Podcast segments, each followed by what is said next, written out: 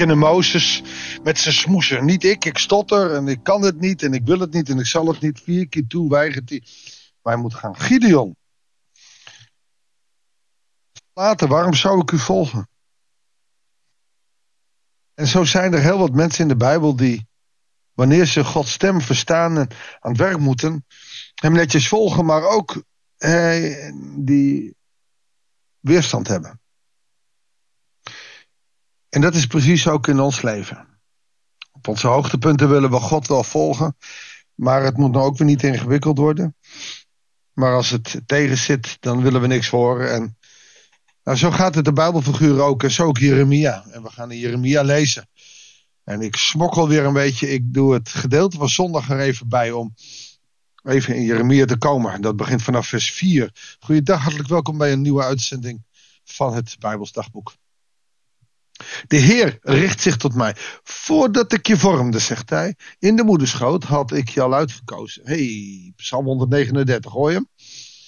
Voordat je de moederschoot verliet, had ik je al aan mij gewijd.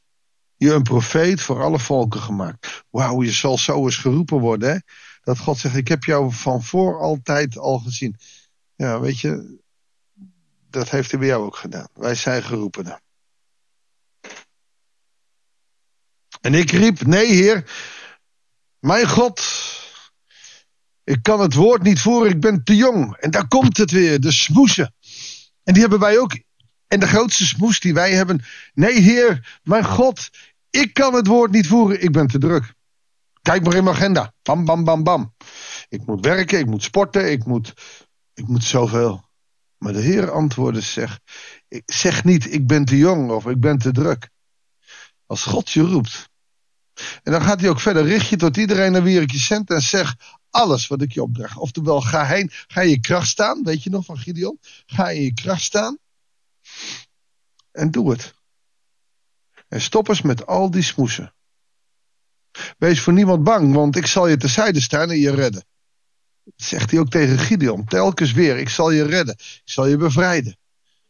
En de Heer strekt zijn hand uit, raakte mijn mond aan en zei tegen mij: Hiermee leg ik mijn woorden in jouw mond. Nou, dat willen wij ook wel.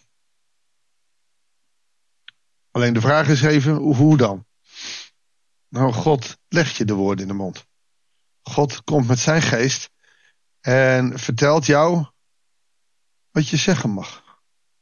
Maar dan moeten we onze weerstand opbreken en zeggen: Niet ik, niet ik, niet ik. Nee, hier ben ik, Heer, spreek maar.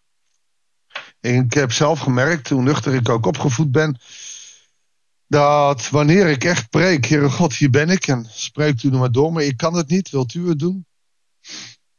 Dat ik dan soms dingen in de preek zeg die ik niet had voorbereid. Omdat God dan door me spreekt. Het is de geest die door je spreekt. En dat zegt Paulus ook. Hij zal met onuitputtelijk zuchten door je spreken. Hij zal hij zal het in je doen, wij moeten het zelf niet willen doen. Dat is van enorm groot belang.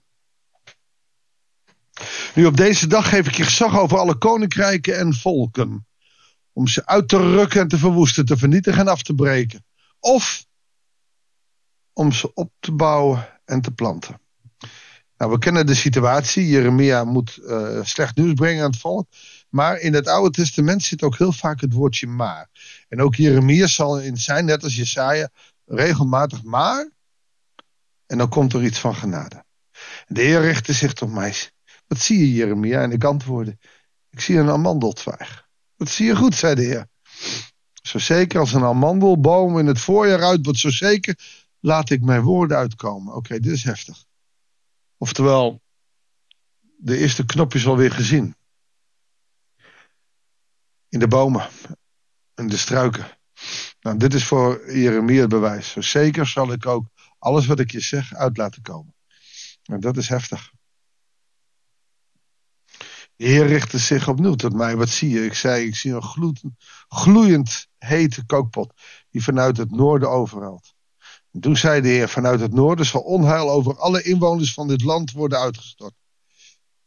Ik roep de volken van alle koninkrijken uit het noorden op, spreekt de Heer. Ze zullen het land binnenvallen en hun tronen voor de poorten van Jeruzalem zetten.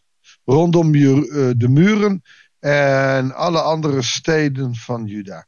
Nou, je merkt alweer, God is niet bij. He is not amused. En hij ja, laat zijn woede hier ook gewoon gelden. En waarom? Omdat Israël hem teleurgesteld heeft. Omdat de Joden opnieuw niet afhankelijk van God zijn geweest. En jij? Ben jij nog een beetje afhankelijk van God? Durf je dat te doen? Durf je je beslissingen te nemen in afhankelijkheid van God? Wauw, vind je dat ook zo moeilijk? Maar dat is waar Israël instinkt. En we kunnen zeggen, kijk, Israël deed het verkeerd. Maar we zijn geen haar beter. Wanneer heb jij voor het laatst je volledig afhankelijk gesteld van God? Kan God trots op je zijn of is hij teleurgesteld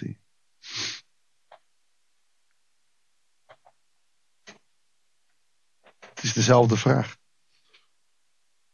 Ik zal de Judeërs vonnissen voor al het kwaad dat ze hebben gedaan. En jij maar zucht, oh gelukkig hebben we Jezus, die van mijn zonde is gestorven. Ja, dat heb je. Maar heb jij het verdiend, die genade? De Joden moesten in ballingschap. Wat heb jij verdiend? Hoe serieus zijn we bezig met de dingen die we fout doen en willen we ze niet meer doen? Israël, zegt God, ze hebben mij verlaten. Wie er ook gebrand voor andere goden geknield voor wat ze zelf gemaakt hebben. Onze ego's, onze auto's, ons geld. Jij, Jeremia, maak je gereed en zeg hun alles wat ik je opdraag. Laat je door hen geen angst aanjagen, anders zal ik jou angst aanjagen in hun bijzijn. Ik maak je nu tot een vestingstad en een ijzeren zeil, tot een bronzen muur, om stand te houden tegen het hele land. De koningen en leiders van Juda, de priesters van het volk. Ze zullen je bestrijden, maar je niet overwinnen. Want ik zal je terzijde staan en je redden, spreekt de Heer. Hier zie je dus de geestelijke strijd die Jeremia aan moet. En dat is ook iets wat wij in ons leven nog wel eens verzaken. Wij gaan die strijd niet meer aan. We zijn er niet voor God, we zijn er niet voor de Heer. Nee, we verzaken. We gaan het vergoeilijken, we gaan het liever doen, want we willen de strijd niet. Maar we gaan er dan ook niet vanuit dat God bij ons zijn. Als wij de goede zaak strijden, als wij het evangelie willen verkondigen, en dan niet allerlei theologische dingen, hè, daar heb ik het niet over. Gewoon Jezus Christus, die getuigend. God zal met je zijn. Doe het morgen op je werk, in de winkel, of waar dan ook. Probeer mensen te overtuigen van de Heer Jezus Christus, van de liefde, van de genade. Niet van de strengheid. Niet zeggen, als je nu doet, dan ga je naar de hel. Dat werkt niet. Maar laat zien dat jij perspectief hebt. En dat het perspectief iets is wat je uit mag dragen. En dat mensen nieuwsgierig mogen worden. Je hoeft ze niet te overtuigen, dat kan je niet.